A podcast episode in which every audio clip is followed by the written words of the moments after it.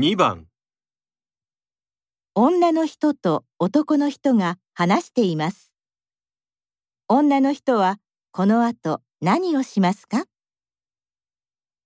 さっきのお店で可愛いバッグ見つけちゃった。へえ、どんなバッグ今年流行ってるデザインで学校のファイルとかも入れやすそうなの。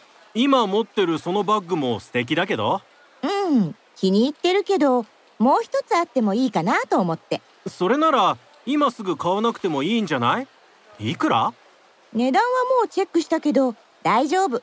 お金あるし。今度の週末まで待って、それでもやっぱり欲しいと思ったらまた買いに来ればええだって今セールって書いてあったから。セールは週末までやってるから安心して。